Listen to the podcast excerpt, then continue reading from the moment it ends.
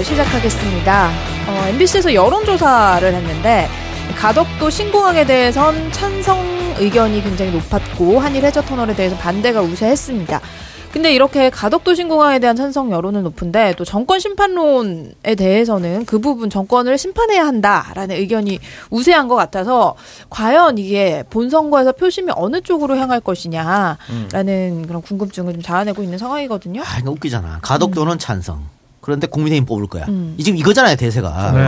어? 너무 짜증 나니까 민주당은 선거 전에 뭐 이렇게 특별법 만들고 다 줄 것처럼 하지 말라고. 음. 우리를 우리 후보를 뽑아주면 해주겠다. 음. 뭐 그런 식으로 나가야지. 노골적으로 그렇게 말하면 안 되겠지만 음? 음. 우리 안 뽑아주면 우리는 뭐 이, 런걸 보여줘야 된다고. 음. 밀당을 해야 된다. 그렇지. 변창흠이 뭐 그거를 한번 더 확인을 뭐 한번 더 살펴봐야 된다 이런 식으로 얘기를 해, 하긴 빙고 했잖아요. 이게 그냥 부산 사람들끼리 술 먹으면서 야 가족도 필요하지 땅에는 필요하지 임마 그러려면은 민주당 안 뽑으면 안 된다 이, 이게 흘러야 돼요 이렇게 어? 음. 어? 술자리에서 흘러야 흘러야 음. 붐을 타고 가족도 달라, 되려면 민주당이 이번에 또 해야 된다 이렇게 된다고 그, 그런 걸 만들어야 돼요 무조건 어, 선거 전에 뭐 다 해주겠다 안 된다고 음. 이게 우리를 안 뽑아주면은 안 될 수도 있다는 걸 좀 각인시켜 줄 필요가 있어요. 부산 후보들은 이제 가덕을 끝낼 사람, 가덕을 진짜 어, 공사를 들어가게 만들 사람으로 이제 홍보를 해야 되고 음. 상대 진영으로는 당론이 뭐냐 그래서 음. 국민의힘 당론이 뭐냐라고 계속 물어봐야 될 것 같아요. 그 당론은 계속 분열하고 있고 TK 음. 의원들은 절대 찬성이라고 얘기 못 할 걸요. 그러고 그렇죠. 앉아 있으니까 이 가덕 신고항을 전 국민 여론조사에도 TK 중만 반대가 높아요. 음. 그러니까 그런 식으로 이제 계속해서 그 상대 진영을 분열시키고 붕괴시키는 전략을 좀 써야 되고 결국 민주당 후보가 돼야만이 가덕을 진짜 땡겨올 수 있다. 이런 이미지 전략을 좀 가져갈 필요가 있지 않나. 일단 가덕이 먹힌다는 건 일단 증명이 된 상태입니다. 음. 예, 네, 요거 요거는 포인트니까 꼭 가져가셔야 될 것 같고 지금 세 명의 후보가 있는데 박인영 후보 같은 경우는 이제 박형준 후보에게 어, MB 시절 활동했었던 거에 대해서 계속해서 집중 추궁하고 있습니다. 음. 그래서 박형준 후보를 건드리고 있는 그거는 뭐 박인영 후보인 사실은 상대적으로 김영춘 후보나 변성환 후보에 비해서 인지도가 좀 낮은 편이라 뭐 잘 건드리고 있는 것이라고 저는 생각 들어요. 뭐, 뭐 게다가 보궐 끝나면 바로 이제 대권이에요. 음. 바로 대권이거든. 대권 가도록 갑니다. 각 캠프 지금 벌써 지금 막 움찔움찔 거리잖아. 뭐 그렇죠. 뭐 이미 꾸린 것도 있고 음. 바로 대권이기 때문에 가덕도는 대권에도 써먹을 수 있어. 음. 그러니까 민주당은 어차피 TK표는 못 받잖아요. 안 돼요. PK라도 받아야지. 음. 근데 저기는 TK표에 목숨을 걸었거든. 그러니까 무조건 되고 가덕도 찬성 못 한단 말이야. 음. 그 대권에도 이용할 수 있으니까. 어? 잘 활용했으면 좋겠다. 음, 그러니까 1년만 바라보지 말고 대권까지 쭉 보자. 그럼요. 네, 그리고 음. 어차피 공항을 지금 시작해도 1년 안에 못 지어요, 다. 그렇죠. 네, 그렇기 때문에 음. 이 부분에 있어서는 계속해서 민주당 정권이 해냈다라고 얘기를 하면서 민주당 후보여야만 가능하다. 라는 음. 걸 강조를 했으면 좋겠습니다. 네. 네. 근데 뭐 사실 지금 부산에서 이 가덕도 관련 이슈에 대해서 어, 선거에 대해서 신공항 추진이 별 영향이 없을 것이다 라고 절반 가까운 유권자가 지금 답을 했다는 거거든요. 그러니까 이거 자체가 어차피 지어줄 것 같으니까 별 영향이 없을 것이다라고 생각하는 게 아닐까. 아 근데 네, 안 됩니다. 물타기를 해야 됩니다. 네. 민주당 후보여야만 가능하다라고 얘기를 해야 되고 좀 다만 아쉬운 거는 저쪽은 어쨌든 이현주 박형준이 세게 붙고 있고 각이 세워져서 어쨌든 예비 경선이 흥행이 되고 있는데 음. 지금은 변성환, 김영춘, 박인영 후보의 경선이 생각보다 상대 진영보다는 흥행이 되고 있지는 않습니다. 아, 근데 그 옛날에 제주도 경선 여러분들 기억하실지 모르겠습니다만 음. 원희룡이가 선거 끝나고 제일 먼저 간 캠프가 민주당 캠프예요. 음. 그래서 징계 받았죠 그 당원들 다 도와줘서 고맙다고. 그러니까 음. 세게 붙으면 내가 니 되는 건 뭐 차라리 적, 적을 도와주겠다 이렇게 되거든. 음. 그럼 뭐 예를 들어서 세게 붙었는데 이현주 쪽이 졌어. 그 영, 영춘형이 있을 가서 손잡아 손잡아주면 돼. 아, 그러면 돼. 음. 어, 그러면 이게 플러스 1이 아니고 플러스 2 표가 되는 거 아니에요. 음, 저쪽으로 갈 걸로 땡겨 오니까. 음. 그렇게 해라. 그게 이제 실제로 이런 남경필 아, 원희룡뿐만이 아니라 몇 번 일어났었던 일이에요. 음. 부산에서도 그 예전에 무소속 오거든 후보가 나와서 떨어졌을 때 당시 상대 후보였죠 새누리당 새누리당 예비경선 탈락 후보가 무소속 오거돈 캠프에 붙었다는 얘기가 파다했습니다. 음. 그러니까 요 얘기는 뭐 내가 뭐 어차피 못 먹을 거 1년짜리. 음. 너가 떨어 너가 되는 것보다 너가 떨어지고 다음번에 내가 후보가 되는 게 더 낫지 않나 이렇게 음. 생각하는 그렇지. 예비 후보들이 분명히 있을 그렇지. 것이다. 그거를 우리 후보는 만약에 된다라고 하면 아, 이해야죠. 아, 보이지 않는 데 가서 음. 아이고 얼마나 고생 많았나 음. 하면서 쓱쓱쓱 음. 왜냐면 캠프의 조직은 지역마다 살아 있어요. 물론 거기에 음. 허구도 있을 겁니다. 내가 몇천 표를 몰아오고 있는데 거짓말하는 사람도 있지만 분명히 또 실속 있는 몇몇 도 있거든요. 음. 어, 데려와야 돼요. 데려와서 잘 다독여서 같은 캠프를 구성해야지 승리할 수 있고 이게 실제로 2016년에 연제구에서 김희정과 지금의 이주환 의원이 붙어 세게 붙었을 때 음. 실제 또 일어났던 일이기도 합니다. 둘이 세게 붙으면 서로 안 도와요. 반 그렇죠. 상대편 후보도 없습니다. 감정이 상해서. 정치의 슥 이런 거 아주 좋은 거야. 슥 가서 그냥 어쨌든 뭐 여러 가지로 뭐 그 캠프에서는 김영춘 캠프나 박인영 캠프나 변성환 후보 캠프는 음. 어쨌든 본선 후보가 되면 여러 가지를 두고 움직일 거라고 봅니다. 음. 그쵸, 뭐, 어쨌든 국민의힘에서는 박형준 빼고 이현주, 박성훈, 박민식, 뭐, 이렇게 삼자 단일화를 시도한다. 음. 아, 이런. 단일화 시도한다고. 했는데 중요한 건 박성훈, 박민식 누군지 서울에서 모릅니다. 그러니까요. 이게 굉장히 슬픈 현실이에요. 근데 어쨌든 박성훈은 조직이 사실상 저는 없다고 보고요. 음. 부시장 하다가 공무원 하다가 나왔기 때문에 박민식은 아주 근소하게나마라도 있을 수 있습니다. 음. 아니, 뭐 여러. 선거력에서 나왔으니까. 아, 이현주는 어쨌든 바닥까지 다 긁어 모아야 되는 상황이니까. 음. 그러면은 그 국민의힘에서 한다는 그 미국식 토론 배틀, 뭐, 시민평점 즉시 공개하고 이거, 이거 부산도 적용이 되는 거예요? 네. 뭐 적용이 되는데 네. 그거 한다고 판세가 뭐 크게 크게 바뀌겠어요? 음. 그러니까 뭐, 좋아 보이는 건 다 하는 거, 하고 하려고 하는 것 같긴 한데. 토론자의 수준이 낮은데 뭘 미국식이야. 예, 뭐 아무 어쨌든 저는 어쨌든 박형준이라는 사람이 굉장히 싫고 훨씬 더 잘못된 사람이라고 보는데 음. 대중적 이미지가 이현주보다 훨씬 더 나아서 이게 조금 굉장히 가슴이 아프네요. 그러니까 토론은 사실은 토론에 들어가면 이미 찍을 사람을 정해놓고 봅니다. 네. 음. 그러니까 아무리 못한다 하더라도 내가 이미 찍을 거 정했기 때문에 잘 안 바뀌어요. 그러니까 지- 지난번 엄기영처럼 정말 개 바보짓을 해야 안철수처럼. 그렇지. 뭐 그러니까 이렇게 차이가 뭐 확연하게 이렇게 이렇게 되면 모를까 비슷비슷하다. 조금 더 음. 앞선다 이러면은 그 토론 가지고 어, 당락을 결정짓는다. 그건 좀 어렵다고 봅니다. 쉽지 않죠. 네. 알겠습니다. 자, 그러면 어, 계속해서 뭐 다음 이야기로 넘어가 보겠습니다. 일단 뭐 김종인 그 비대위원장이 본인을 당 대표로 추대해달라는 글을 SNS에 공유를 했는데 이게 뭐 비난을 받아서인지 뭔지 모르겠는데 자기가 실수를 했다라고 얘기를 하더라고. 근데 이게 좋아요는 실수로 누를 수는 있지만 공유를 실수로 잘못 누를 수가 있나요? 아, 좋아요는 실수가 가능하거든요. 공유를 어떻게 실수로 합니까? 좋아요는 실수가 가능합니다. 근데 공유를? 공유는 실수가 불가능해요. 어, 아니 왜냐 공유는 공유하기를 누르고 뭐 공유하시 어쩌고 저쩌고 떠요. 그럼 그걸 또 한번한더 설정해서 눌러. 눌러야 음. 되거든요. 아니 이게 사실 좋아요도. 내가 눌렀잖아요. 취소. 한 번 누르면 취소되거든. 아, 취소돼도 이미 뜹니다. 그죠? 아, 그래? 취소해도 이미 떠요. 아, 그것이 해봤구나. 굉장히 슬픈 현실입니다. 오창성님이 윤가피의 글을 좋아합니다. 뭐 이런 식으로 야, 뜬다니까요. 진짜 다시 말하지만 눈카피 거가 아니고 아 이게 슬픕니다. 어쨌든 여러분 좋아요 다시 한번 더 사과드리고요. 음. 네. 좋아요는 실수 누를 수 있지만 공유는 거의 로직상 거의 불가능합니다. 몇 결- 번 눌러야 돼요. 결국은 자기 속을 들킨 거 아니야. 음. 너무 좋으니까 나도 모르게 공유한 거야 그냥. 나를 당 대표로 추대를 해주세요. 이런 거잖아. 예. 그 재보궐 후에도 본인은 물러날 생각이 없다. 뭐 이런 아니요. 건가? 재보궐 끝나면 그 당은 다시 해체입니다. 당명 바꾸고 또 또 지랄할 거야. 뭐 정계 개편 한다고 난리 어, 치겠죠. 당을 대체 당명을 몇 음. 번을 바꾸는 거야? 어쩔 수 없어. 만 재보궐. 두, 두 군데 다 패하면 대선이 해체. 안 되니까 어. 바꿀 수밖에 없습니다. 그리고 이, 2대 0이 안 되고 1대 1이 된다. 그래도 김종인은 나가야 돼요. 음. 방법이 나가야죠. 없어요. 이 판국에서는 2대 0이 당연해 보이는 상황이라서 음. 뭐 딱히 김종인에게 득대할 건 없고 저는 그래서 해체돼서 주호영이 당이 됐으면 좋겠어요. 음. TK 당? 네, 그 TK만 바라보고 정치를 폭망시켜봐야 또 한번 정신 차리지. 음. 그렇지 않고서 뭐 당내 후보군도 딱히 없고요 이제 만약 에 음. 김종인 날아갔을 때 그나마 김종인이 정상적인 판단을 몇 번 하고 있는데 김종인만 사라지면 나갔죠. 김종인이. 그러니까 김종인이 나가면 더 좋지 뭐 민주당 입장으로는. 그렇죠. 이제 완전 브레인이 저- 저쪽은 없, 없으니까. 그러니까 어쨌든 뭐 보궐선거 자체가 이 김종인 위원장의 마지막 시험 때이기 때문에 무조건 2대 0을 만들어도 그냥 당연하다. 그쪽 입장에서는. 음. 그러니까 1대 1도 서울 지고 부산 이기는 것과 음. 부산 지고 서울 이기는 것 이거 완전 다릅니다. 음. 그래서 이 부분에 있어서는 부산보다는 서울 선거가 어떻게 되느냐가 굉장히 중요할 겁니다. 근데 이게 뭐 당 대표 추대 를 받고 싶냐라는 이야기에 대해서는 아 그 사람들 하는 소리고 나는 다시는 안 할 것이다. 또 이렇게 음. 얘기를 했다 그러더라고요. 김종인 위원장이. 뭐 말은 그렇지만 뭐 추대하면 또 뭐 모르는 척하고 또 가는 거지. 아, 이분 참 추대 좋아해요. 못 이기는 척. 아. 네. 지- 되게 지금까지 추대 많이 받지 않았어요, 그래요. 그분? 네, 추대 많이 받고 추대 많이 국회의원도 요구했어요. 비례대표만 했잖아. 추대 종임. 아, 이거 자꾸 그 추대 받으면 나중에 추해. 좀 멋있게 늙어야지 사람이. 그러니까. 추해진다니까.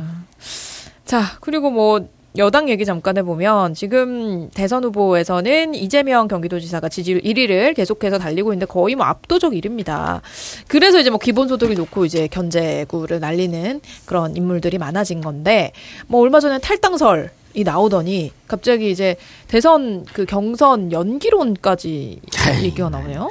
그러니까 탈당설도 사실은 뭐 기획 기사 같은 거지. 음. 말이 됩니까 탈당설이? 네. 어, 이재명 대가리 총 맞지 않는 이상은 탈당은 없어요. 말이 안 되는 거고. 대선 연기론. 자 이거는 결국은 대선 예비 경선 연기론이죠 어, 정확히. 네. 이재명 견제할 방법은 이거밖에 없다는 거잖아. 음. 시간이 없으니까 9월달에 경선이잖아요.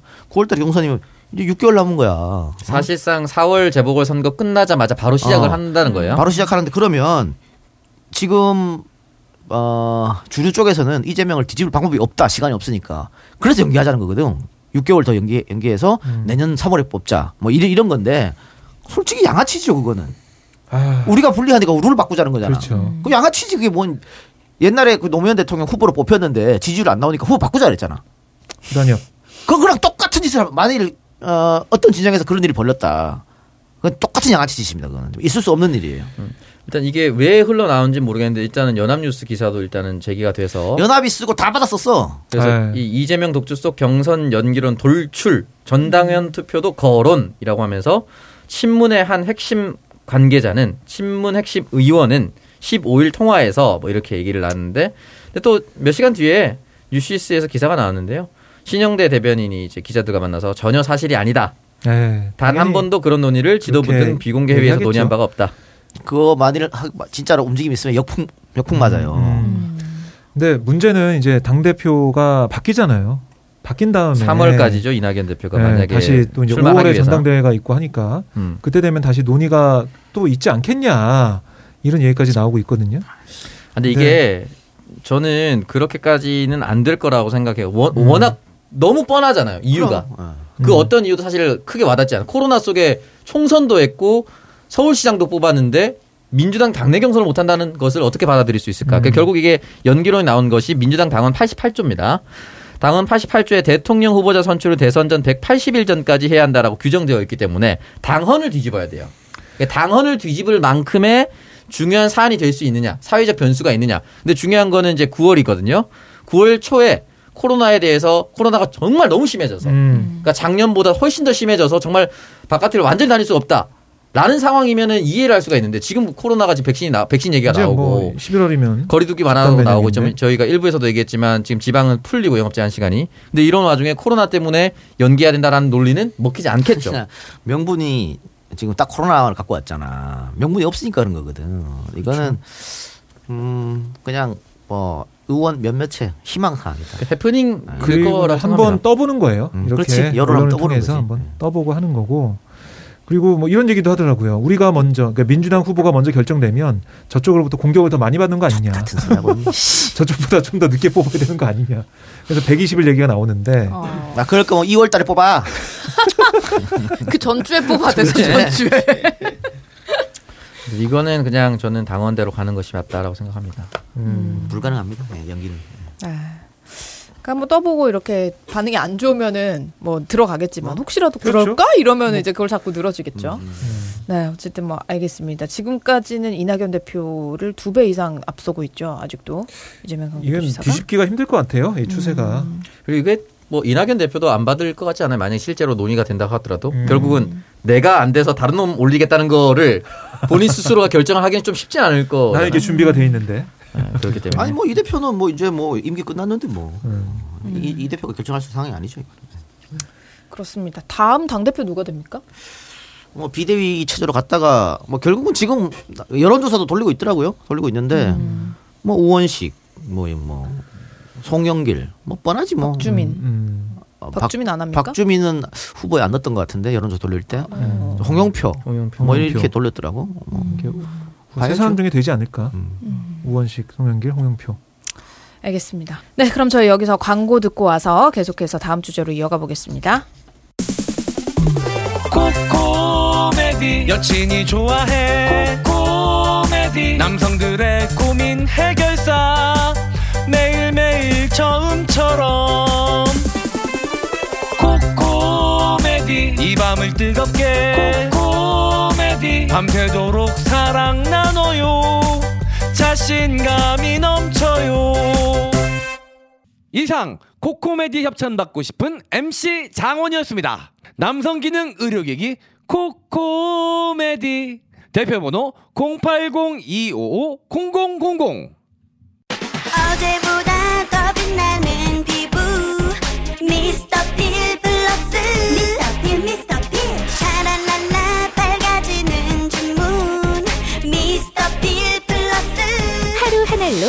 몰라보게 예뻐지자 생기충전 미백 영양제 미스터 필 플러스 여자들만 아는 그날의 통증. 저 박지희는 아나플랜으로 관리해요. 진통제 대신 생약으로 몸의 변화를 느껴보세요. 생리통과 피부 트러블 케어를 위한 나만의 플랜. 아나플랜으로 아프지 마세요.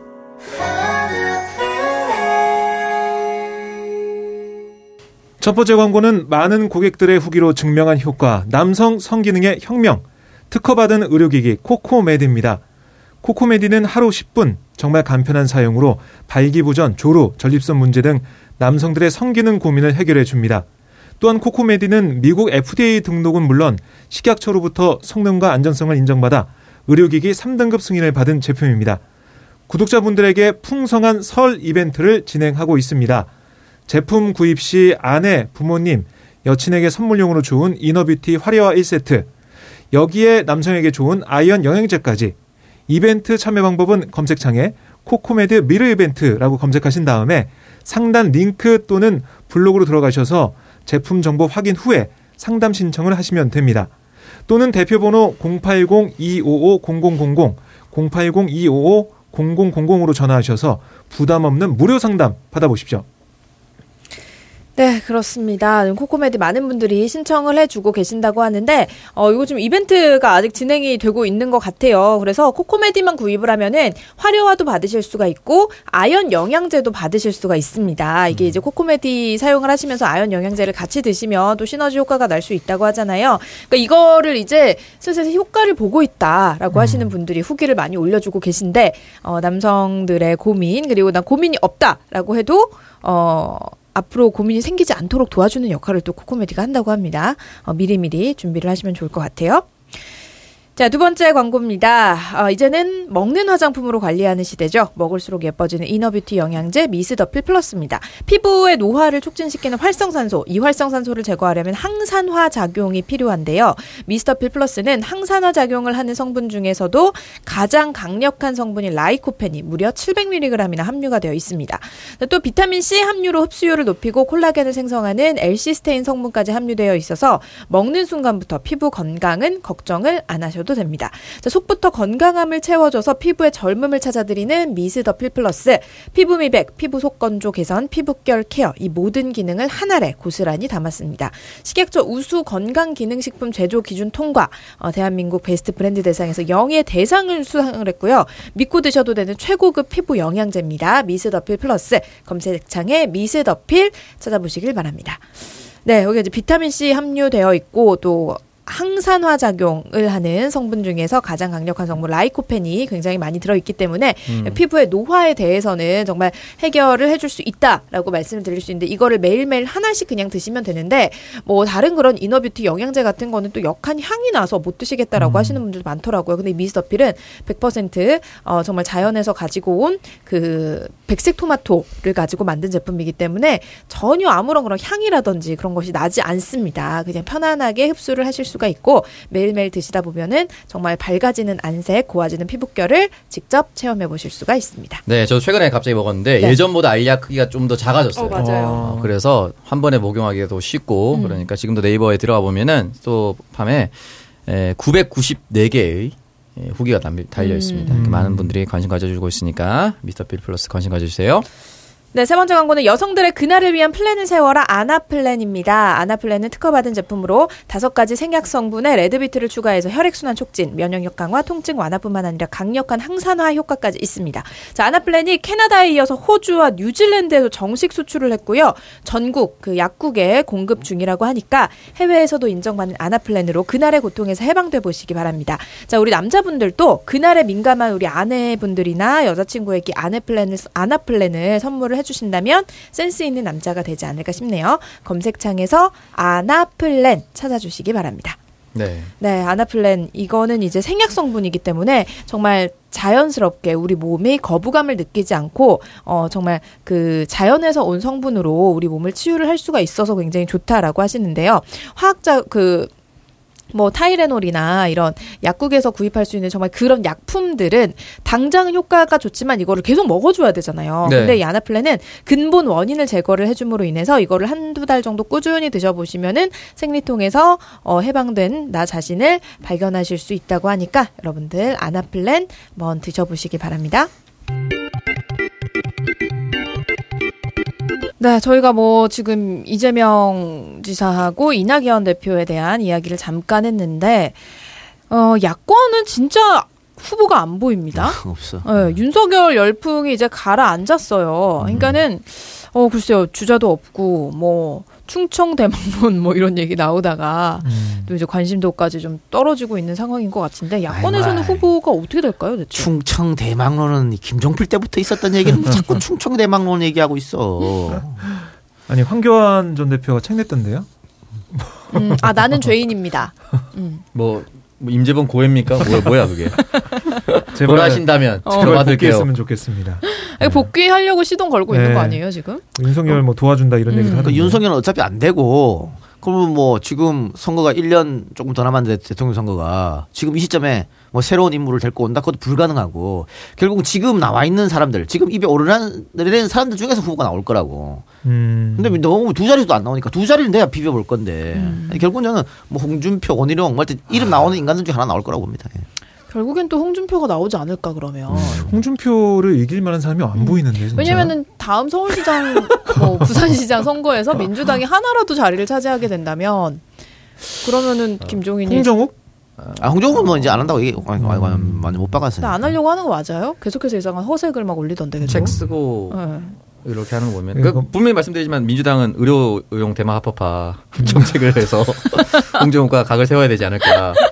아니, 대마법화 어떻게 생각하냐고 이렇게 물어보고. 홍정욱이 정치 뭐뭐 뭐 대권 마음이 있었으면 이번 서울시장 때 움직였어야 됩니다. 본인이 음. 안 나오더라도. 음. 근데 아직도 안 움직인다? 그러면 음. 시기, 시기적으로 불가능하다고 음. 봐야죠. 아, 그리고 이렇게 재는 사람들이 잘 되는 걸 한 번도 못 봤습니다. 음. 그리고. 아니, 나는 대권용이야. 라고 생각할 수도 있죠, 스스로. 너는 대마용. 죄송합니다. 고소하는 거 아니겠죠? 게다가 지금 홍정욱은 뭐 좀 구린 게 있잖아요. 네. 정치하에서 그게 다 까발려질 수 있거든. 음. 내가 갖고 있는 기득권을 정치 일부를 한다고 다 까, 까먹기 아, 그 때문에. 헤럴드도 그렇고. 그렇지. 음. 헤럴드는 시작에 불과할 것이다라는 얘기를 그럼. 많이 하죠. 어. 그 이후에 이후에 예, 음. 이면에 엄청난 것들이 있을 것이다. 헤럴드 자기 돈 10원짜리 한 장 없이 인수했단 말이야. 음. 음. 뭐 그다음에 병역 문제도 그렇고 그거 까 쉽지 않아요. 음. 뭐 저보고 정치하는 사람 많습니다. 절대 안 합니다. 죽었다 깨도 안 합니다. 그럼요. 음. 홍정우 하세요. 지금 다 틀릴 수 있어. 아유 전혀. 정치 시작하면 누구든 저한테 연락 주세요. 홍정 되게 홍정 되게 깨끗한 사람으로 보일 수도 있어요. 상대적으로 청렴결배 홍정우 어, 상대적으로. 여러분 저는 폭탄이에요. 그냥 폭탄이에요. 줬대요. 그냥. 한 진영을 붕괴시킬 수 있는 정의당으로 출마하시는 거 거기 이미 내후 외환인데 어쨌든 그래서 저쪽 정당은 결국은 오세훈, 황교안, 홍준표 이 화마평 내에서 다시 아, 대선 후보 이 결정될 수밖에 없지 않을까. 왜냐면 음. 뭐 예를 들어서 지금 음. 부산 후보도 그렇지만 박성훈이라는 경제부시장 후보 이미지가 나쁘지 않아요. 근데 그 사람 좋다는 게 아니라 이미지는? 부산 시민들한테 이미지가 나쁘지 않아요. 근데 이런 후보가 결국은 본 후보가 되지 못해요. 음. 이게 제일 중요한 건 당내 경선이거든요. 당내 경선을 누가 이기냐가 제일 중요한 건데 당내 입지를 따져봤을 때는 신임이고 나발이고 이 1년 나 1년 동안 못 등장합니다. 음. 지금 당장 민주당 내에서도 하마평에 오른 사람이 대선 후보로 될 수 없다라고 얘기를 우리가 방금 했는데 네. 저쪽 정당에서 신인이 들어와서 본 후보가 된다 그 큰 정당에 불가능합니다. 네. 음. 그래서 뭐 무릎팍 도사의 안철수 같은 사람이 또 나가서 제3지대 단일화 하면 몰라도 음. 그런 사람도 보이지 않고 그런 사람이 지금 굳이 나와서 국민의힘과 연대하는 모습을 음. 보여주고 싶어 하지 않을걸요? 그래서 기본적으로 저는 다음 대권까지는 민주당이 이긴다. 음. 음. 그 다음은 모르겠습니다만, 그 다음 큰 선거는 모르겠습니다만, 네. 다음 저, 어, 대권까지는 쉽게 가지, 가져오지 않을까. 음. 너무 저, 저쪽 인물이 없기 때문에 지금. 어, 재보궐이 어떻게 되더라도. 그렇죠. 음. 아 물론 재보궐 재보궐 두 개 다 뺏기면 골치 아파집니다. 그거는 진짜 음. 골치 아파지는데. 조직이 붕괴됩니다. 예. 어, 대권까지는 좀 그, 그래서 뭐 민주당도 뭐 그런 생각을 갖고 있기 때문에 어떻게든 지금 당을 당의 헤게모니를 장악하는 쪽에서 이재명한테 안 줄라 그러는 거야. 음. 어, 우리가 어? 또 찬밥 될 수 있다. 뭐 이런 생각이지. 음. 근데 그렇게 생각할 필요가 없는 게 민주당의 헤게모니를 지금까지 장악했잖아요. 그게 쉽게 흔들리지 않아. 왜냐면 이재명은 옆에 아무도 없잖아. 누가 있어 옆에. 그렇죠. 그러니까 그렇죠. 농공 행상을 하더라도 네. 농공 행상을 하더라도 줄 게 없. 그러니까 누, 누구 줄 사람이 있어야 주지. 음. 어? 많이 없어요. 그러니까 그거를 어 나중에 이제 진짜 이재명이 본후보 되면 거기 가서 거기 가갖고 그냥 해서 또 민주당 운영하면 돼요. 음. 우리 우리 쪽 후보 아니면 안 된다는 생각 버려야 돼. 예. 그리고 김용민처럼 저렇게 노골적으로 했잖아요. 그것도 못 받아. 노골적이죠. 아, 저 형은 너무 순수해. 열정이 근데, 너무. 근데 어. 김엄마는 진짜 뭐, 뭐 이재명 뭐 도지사가 대통령이 되면 내가 뭘 받아 이런 게 아니라 정말 그냥 좋아하는 것 같아요. 음. 오히려 그 받으려면 그렇게 생각 못해요. 음. 그 형은 정말 좋아하는 거예요. 어, 진짜 그냥 좋아하는 거예요. 인간적으로. 네, 사랑을 받아주시면 좋겠네요. 네. 네, 어쨌든 뭐. 이 대선 얘기는 좀 아직도 그래도 많이 남았지만 보궐선거 이후에 나가 얘기를 하겠지만 황교안은 책을 낸다는 것은 캠프를 꾸리겠다는 의지죠. 음. 네. 뭐 황교안 나오면 더 땡큐지. 그러니까요. 아, 좀 상황은 좋아지고 있어요. 특히 요즘처럼 이 종교회가 냉담을 받고 있잖아요. 혐오의 대상이 돼버렸고 그런데 어 저렇게 완전히 종교에 미쳐 있는 사람이 오면 더 낫지. 음. 어. 훨씬 낫, 낫습니다. 음. 뭐 대선 예비 경선 5월이니까 그 전에 부처님 오신 날에 또 육포 한번 돌리고 불교 쑥대밭 만들고 한번 대선 정광훈 목사 만나고. 아니 지금 윤석열 충청 대망론이 정진석이가 막 자꾸 얘기한 건데, 아 태어난 거 서울에서 태어났는데 자꾸 충청 대망론 얘기해. 음. 아 답답한 소리 하고 있네 진짜. 아 이게 그 뭐 오창석이 뭐 경북 의성 사람인 거랑 똑같은 거잖아. 어. TK 대망 경북 의성군 남평면입니다. 음. 근데 이 충청 대망로 나오는 그런 거예요. 어, 지금까지 대통령 선거가 충청을 먹은 사람이 이겼 결국 이기지 않았느냐 뭐 이건데 뭐 충청 인구가 많아서 그런 거 아니잖아. 우리가 워낙 그 지역적으로 갈라져 있고 이러다 보니까 음. 충청을 이기는 사람이 이긴다 이렇게 됐, 으니까 음. 충청도 출신이 나오면 꼭 이긴다. 그거는 이게 이꼴 어, 등립이 성, 성립이 안 되는 거예요. 맞지가 않는 거죠. 그럼 음. 그럼 김종필이 그때 88년 87 때 왜 꼴찌했어? 응? 1등 했어야지. 말이 말이 안 되는 거죠. 이인제도 있었지 않습니까? 네. 그 이인제도 안 되는 거고. 네. 피닉제. 음. 근데 어 지난번 대, 어, 노무현 후보 때는 그 충청권 공약을 이제 행정수도 이전으로 잘 잡았죠. 네. 음. 어, 잘 잡았어. 그거 아니었으면 어려웠을 거야. 사람 없이 이제 지역으로 잡은 거죠. 그거는 진짜로 정책으로 잡았던 음. 거죠. 그래서 이번에 어, 민주당에 나올 후보도 그런 충청을 잡을 에? 공약이 필요하다. 음. 음. 아, 뭐, 뭔지 모르겠습니다만. 힌트 주고 있는 겁니까? 네, 저는, 그렇게, 저는 그렇게 봐요. 예, 예. 그리고 에, 남북 문제도 음. 지금 코로나 때문에 아무것도 안 되지만은 언젠가는 또 대화를 시작해야 되잖아요. 그렇죠. 개성공단 문제도 있고 음. 관광 문제도 있고 그것도 미리미리 준비해야 돼. 음. 어. 그래서 이런 것도 이재명이 유리한 거죠. 왜냐하면 이재명은 인접 지역이잖아요. 북한하고 음. 바로 붙어 있잖아. 그리고 경기도 평화부지사도 직책이 있지. 네. 그러니까 미리미리 이런 건 이게 준비를 해놓을 거라고. 그게 다, 다 캠프로 그대로 옮기면 돼. 음. 중요한 걸 보면 돼. 음. 네, 제가 그 단체방에 기사 하나 올린 게 있었는데 아, 코로나로 인해서 이혼율이 높아졌다라는 얘기는 많이 들어보셨을 텐데 음. 어, 한국만 이상하게 이혼이 크게 줄었다. 오. 진짜 크게 줄었네요. 라는 기사가 있었습니다. 이게 음. 통계치가 이제 통계청에서 발표를 한 건데 지난해 이혼이 5년 만에 최대 폭으로 감소했다. 라고 합니다. 근데 이게 뭐 여러 가지 이 해석이 나오는데 첫 번째는 코로나19로 인해서 가족 모임이 줄면서 이혼의 원인 중 가장 큰 원인 중 하나였던 시집과 장소 갈등, 형제 갈등. 그러니까 사람들 가족끼리 안 만나니까 싸울 일이 없었던 것 같다. 아. 라는 분석. 오, 쌈박해. 좋았어. 아, 왜냐면 명절 끝나고 이혼, 이혼 아, 수가 막 되게 네. 많아지거든요. 음. 그게 네. 나하고 뭐 와이프 혹은 나랑 남편의 갈등은 서로 둘이 풀면 되잖아. 네. 네? 근데 장서나 장서 갈등이나 어, 뭐 고부 갈등은 음. 안 돼요, 그게. 음. 그리고 또 어른들은 논리 이런 거 없잖아. 설득이 또 잘 안 돼. 이해시키기도 음. 어렵고. 아, 예.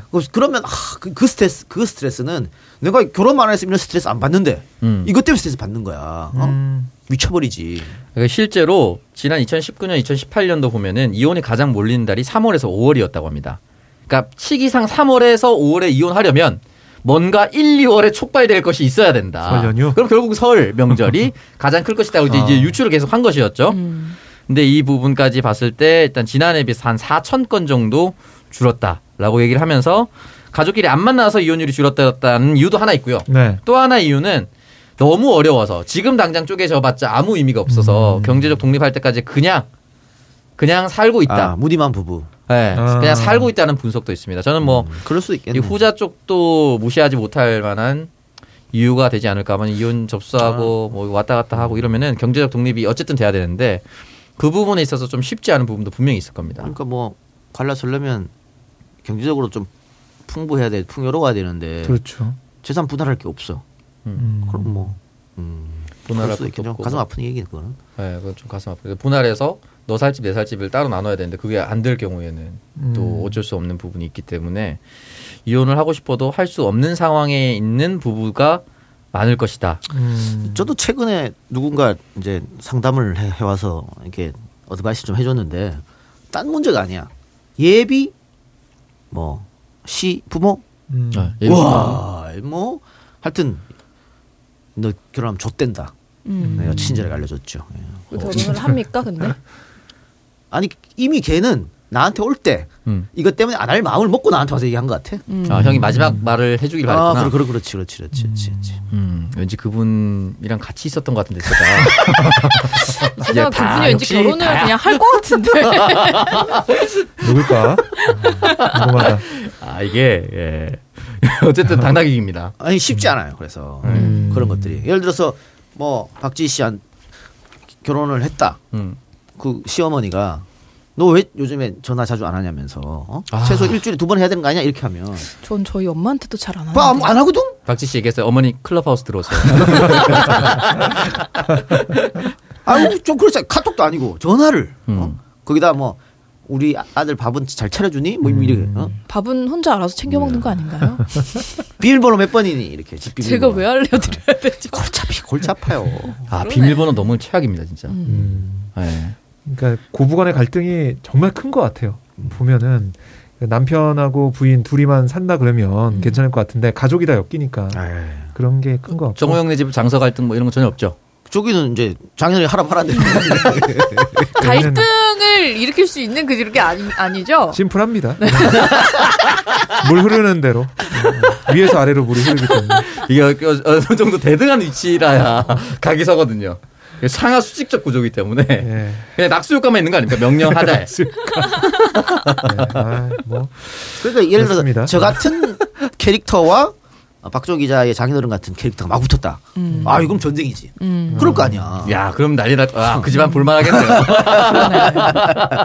이게 쉽지가 않아요. 그러니까 누굴 또 다른 가족 만나 산다는 게 쉽지가 않고. 그럼. 어. 근데 뭐 결, 어, 결혼해서 1년에 몇 번 볼 것 같아? 아니에요. 음. 명절 때 봐야지. 또 음. 생일 때 봐야 될 거 아니야, 생일 때. 뭐 그렇죠. 부모님 생신도 안 가봐? 음. 아, 이 생일 뭐. 어, 그런 게 스트레스라니까. 돌 때 또 다 모이지. 음. 아우, 막.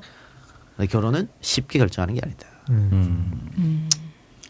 다 그쪽, 그 가족, 가족 분위기도 보고, 다 이렇게. 응? 어.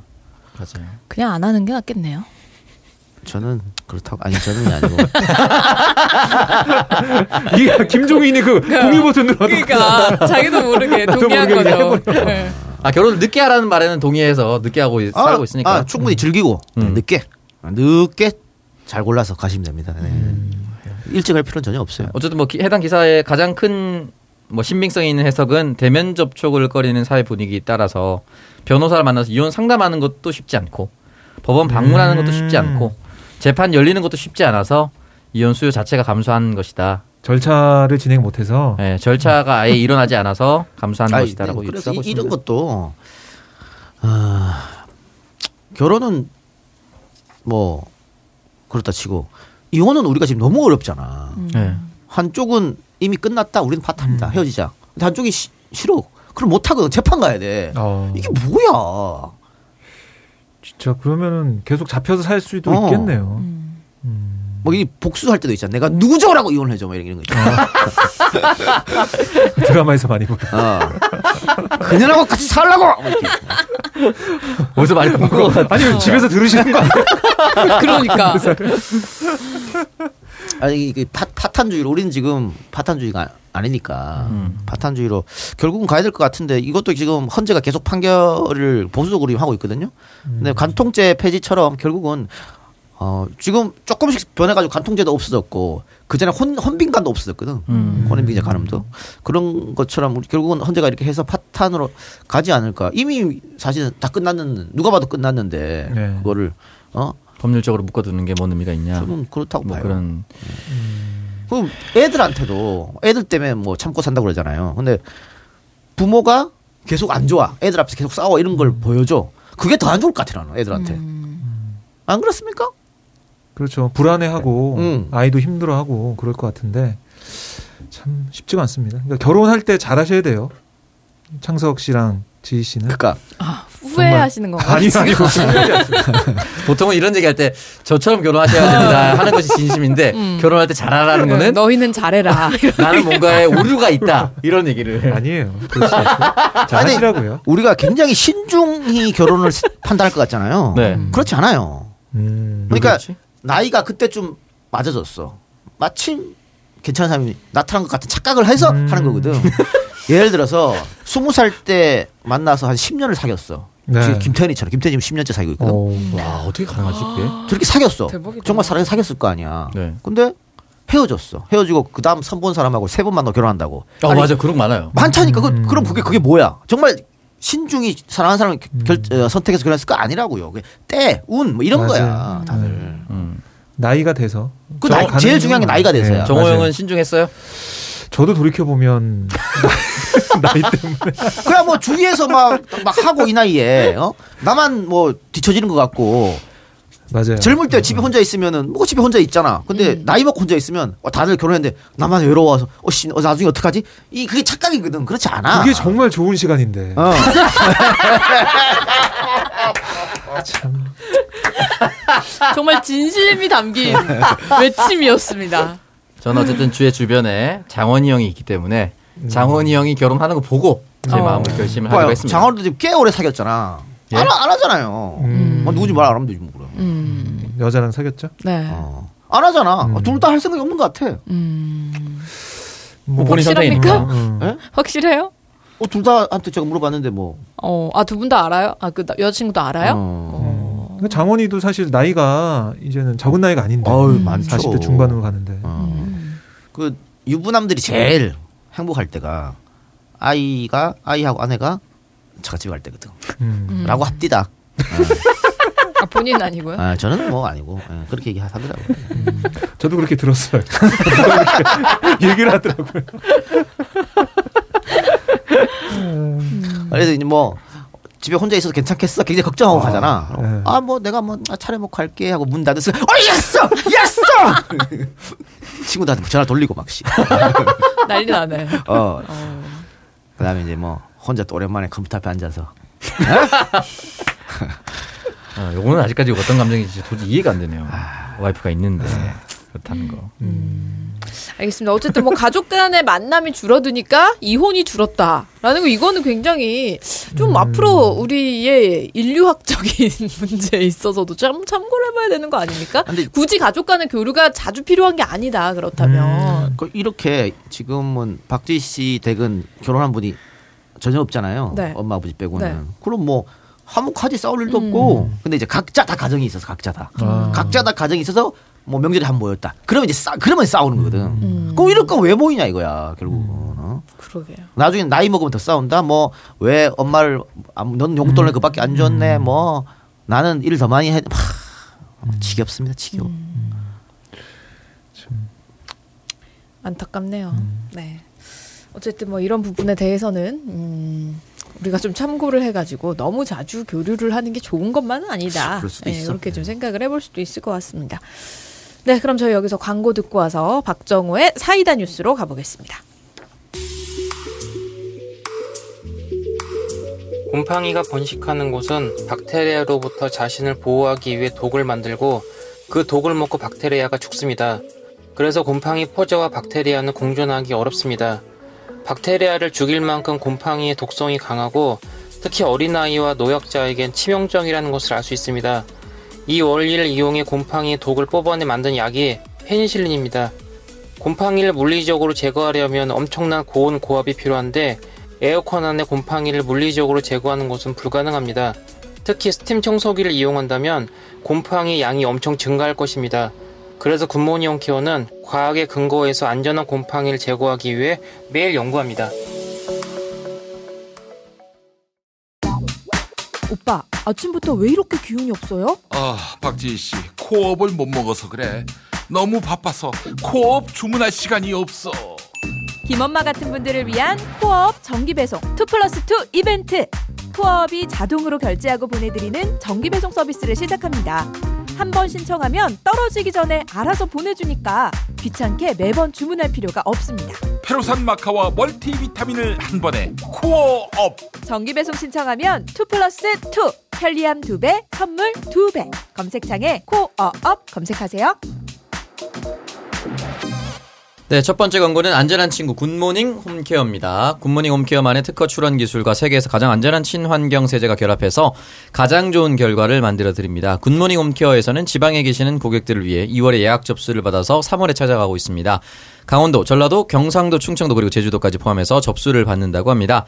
지방이라고 해서 별도의 출장비는 따로 받지 않고요. 그리고 미르미디어 청취자분이라고 이야기하시면 코로나 감염 예방 차원에서 약 3개월 유효한 특별 방역 서비스까지 해드린다고 합니다.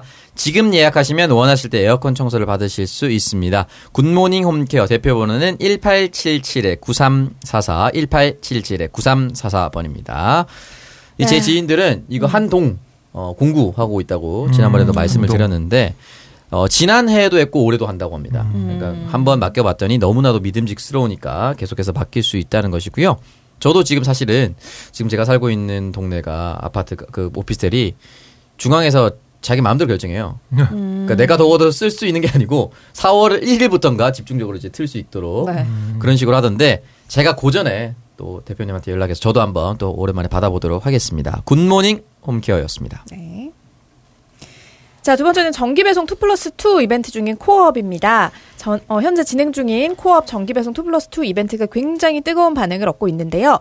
이 코어업 정기 배송이 주목받는 이유는 활력과 면역에 필요한 페루산 마카, 멀티비타민, 아연 등 다양한 원료가 들어 있으면서도 1개월에 2만 원도 안 되는 아주 착한 가격에 편리한 정기 배송을 이용할 수 있기 때문입니다.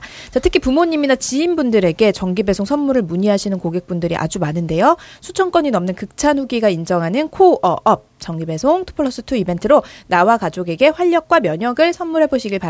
검색창에 코어업 검색해 보시길 바랄게요.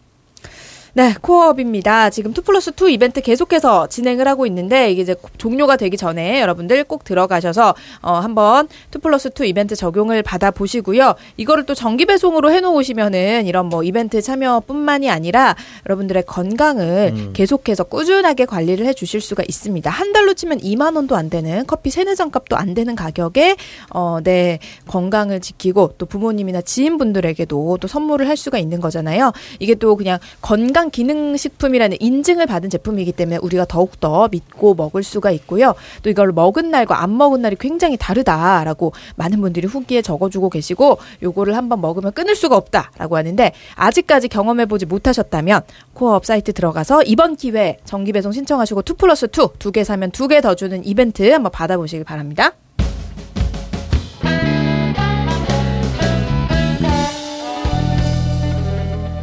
네, 박정호의 사이다 뉴스. 오늘은 어디로 가나요? 네, 어, 저희가 아까 유튜브 얘기를 했는데, 네. 유튜브를 통해서 이른바 이제 공부 방송, 음. 공방, 음. 이거를 실시간으로 방송하는 사람들이 많습니다. 네. 뭐, 우리나라에도 많이 있고, 정말 이 몇십만 명의 어, 구독자가 있는 유튜버도 있고 한데요. 이 한국의 학생들 공부하는 모습 이게 전 세계로 퍼져나가고 있다. 음. 자랑스러운 마음에 좀 가지고 와봤습니다. 네. 뭐 영국 같은데 보면 뭐 영문 학도인 루비 그랜저 공방 보면 구독자가 56만 3천 명 이렇게 돼 있고 또 인도 같은 경우도 한류평가 의학도에게 공방이 인기다라는 얘기를 하고 있더라고요.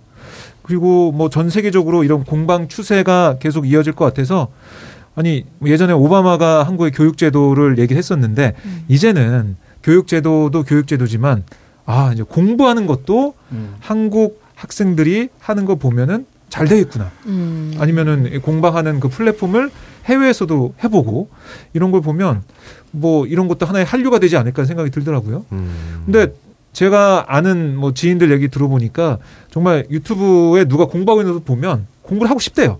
음. 이게 막 연필 이거 쓰는 소리, 그 다음에 페이지 에 넘기는 종이 넘기는 어. 소리 이런 거 들으면은 나도 모르게 같이 앉아서 공부하고 싶고 책 읽고 싶고 이렇게 하더라고요. 그러니까 뭘 보느냐에 따라서 사람의 감정이 이런 게 달라진다. 음. 이런 생각이 들고. 그 옛날에 아 제가 이제 거의 첫 세대인데 EBS에서 틀어주는 거. 어. 아. EBS 교육 틀어주는 거. 거기서 이제 시험 문제 많이 난다 그래서. 맞아요. 애들 뭐 독서실에 있으면 그 시간 되면 다 모여서 그거 보고 뭐 학교에서도 보고 막 그랬던 기억이 납니다. 근데 저는 별로 안 봤던 것 같아요. 음. 애초에 공부를 안 하지 않았습니까? 그러니까. 아, 그, 컴퓨터 앉아서 다른 거. 그 시간에 이제 당구 치러 가고 뭐. 당구 치러 가고. 아니 우리나라에서 그래서 한 명 가둬놓고 만드는 그 뭐 코인 노래방처럼 음. 한명 들어가서 책상만 있고 문 닫으면 아예 갇혀 있는 그 있죠 아. 공부방 아. 그것도 막 수출이 된다고 하고 음. 집중 잘 된다고. 네, 그, 그 가던 그 방도 되게 유행이고 해외에서 음. 막 스카이캐슬 초반에 나왔는데 김서영 씨가 나와 가지고 책상을 쇠로 바꾸지 마라. 왜? 그러니까 이게 살이 탁 쇠 책상에 대었을 때 온도가 낮아지면 여기 칼로리 소모가 있다고. 나무 책상으로 해라. 음.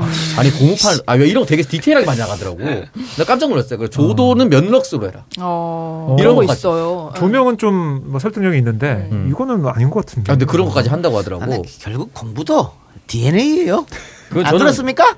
저는 100% 동의합니다. 아, 그냥 똑같아. 저 야구 잘하는데 타고난 거지.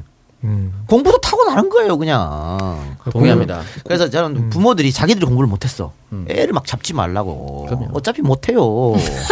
제가 공부를 못했던 이유는 다 아버지 때문에.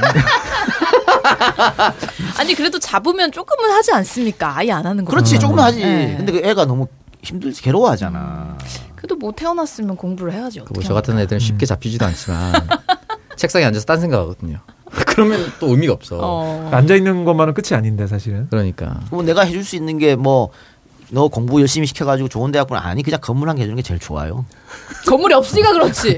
없으니까. 아니 그래서 요즘에는 뭐 설 세뱃돈 이런 거 가지고 돈을 안 주고 주식을 주는 사람들이 점점 늘어나고 있대요. 음. 그러니까 어차피 장기 투자니까 장투니까 이거는 돈으로 받는 것보다 적금에 넣는 것보다 장투로 해서 주식을 한 주씩 사주면 이게 음. 나중에 더 큰 돈이 된다는 거예요. 음. 그게 지금 유행이라고 합니다. 음. 뭐 그런 식으로 부모님들이 뭐 공부를 계속 시킬 수도 있지만은 뭐 건물을 못 사줄지언정 주식은 사주겠다 음. 이런 게 있다고 하더라고요. 주식이든 부동산이든 내가 산 건 안 올라요. 내가 안 산 것만 올라. 몰라 씨발. 미쳐버리겠네 진짜. 이렇게 좋은 장에 안 오른 게 있습니까? 아, 있어 있어 있어. 아. 어쨌든 이 공방 어, 혼자 공부하더라도 같이 함께 공부할 수 공부하는 것처럼 느껴지는 공방 음. 전 세계로 유행하고 있다. 이 소식 전해드렸고요. 자 다음 소식은 이거는 뭐 사실 웃기고 이런 거라기보다는 그럼 웃긴 거 해주세요. 주제를 왜? 다음 안 웃긴 걸 가져와요. 다음 주에 못 볼 것 같은데. 슬픈 걸로 하겠습니다. 네, 다음 주에 다음 주에 못 보고요. 네. 네, 이렇게 바로 해고 통보를 받는 코로나 시대. 어. 뭐또 딴 데 불러주겠지. 네. 알겠습니다. 아, 말 그대로 말 그대로 청정구역을 이제 네. 만들어 보려고. 음. 알겠습니다. 70년대생은 들어오면 안 돼. 어, 네. 어. 못 들어. 음. 황희도 몇 년생이야? 키도 90몇 년. 90 년생이지 그 친구도. 네. 좋았어. 60세까지는 청년. 됐고요. 65세. 자, 다음 소식. 어, 우선은 이 독일로 잠깐 가보겠습니다. 독일 검찰이 100세 노인을 법정에 세웠거든요. 그러니까 왜 세웠냐 봤더니 이 남성이 1942년부터 3년간 나치 강제 수용소에서 경비원으로 근무하며 3,518명 살해에 가담한 혐의를 받습니다. 음. 근데 이 사람이 뭐 어떻게 가담을 했냐면 뭐 이 소련 전쟁 포로를 총살에 처형한 것도 있고 또 가스를 사용해서 수감자 살인에 가담을 했고 수용소의 시설 기능을 유지함으로써 수감자를 죽음에 이르게 한 이런 지적을 받았는데요. 뭐 그동안 기소가 안 됐다가 아, 이게 이제 알려져서 어, 전쟁 범죄 책임이 알려져가지고 검찰이 백세인데도 불구하고 이 노인을 이 법정에 세운 겁니다. 아, 그리고 이게 뭐 이 한 케이스만 있는 게 아니에요. 음. 지난 5일에는 70년 전에 나치 수용소 비서 겸 속기사로 일했던 95세 여성을 기소한 바가 있고요. 혐의는 만 명의 살인을 방조한 죄. 그리고 지난해 7월에는 이 나치 친위대 소속으로 근무했던 93살의 브루노 데이에게 유죄를 선고한 적도 있습니다. 이 93세 이 남성은 어, 그때 당시에는 17세 미성년자로 단순 보초물을 맡았지만 결국 법의 심판을 받았는데 이걸 보면 우리나라 왜 이렇게 다를까? 뭐 저는 이런 생각이 들어서 좀 가져와 봤습니다. 음. 우리는 뭐 친일을 했던 뭐뭘 그렇죠. 했던 간에 과거는 묻지 마세요. 음. 그렇죠. 뭐 반민특위는 완전히 뒤집혀지고 음. 지금 그때 처벌받지 않고 제대로 청산되지 않은 사람들이 떵떵거리며 있는 이 현실이 너무나 어, 울분이 차가지고 좀 가져와 봤습니다. 박정호 씨는 어, 일제 시대 태어났으면 독립운동 합니까? 네. 잠깐 네. 방송인 네. 장난을 하지 말라 그러면 어떻게? 안 합니다. 아, 이 어렵네. 데라우치 총독 이런 거 영화 암살에 보면 장인 시키는 대로 이제. 아, 근데 참 독일이 하는 독일과 프랑스에서 음. 이런 거 청산하는 모습을 보면 이렇게 할 수 있는데 왜 우리는 못했을까? 그렇죠. 우리는 뭐 왜? 그러니까 그거죠. 사실 이렇게 사형당하고 감옥 가고 해야 될 인간들이 기득권을 잡고 앉아 있으니까 못한 거죠. 그렇지. 결국에는. 네. 음. 그게 좀 안타깝습니다. 아직도 그들이 높은 예. 자리에 남아 있죠. 그 뿌리가. 어두운 음. 과거요. 예. 그래서 국민의힘 출신들은 뽑아주면 안 되는 겁니다. 그래서. 음.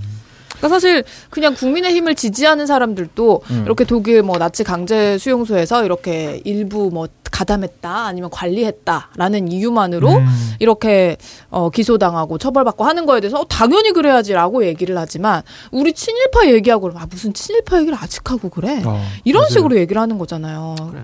그러니까 이것 자체가 그래? 뭐, 예. 다 끝난 그 개념 자체가 잘못된 것 자체가 처음부터 친일 청산을 하지 못한 것에 문제가 있다라는 음. 거죠. 예.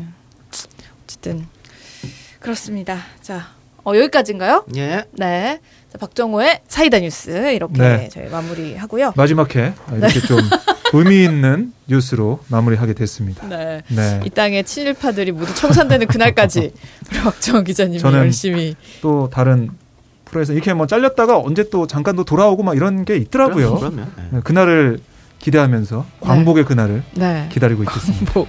알겠습니다. 자, 그럼 이것으로 팟캐스트 선명야 청정구역 229회 방송 모두 마무리하고요. 저희는 다음 주에 돌아오겠습니다. 고맙습니다 감사합니다. 고맙습니다.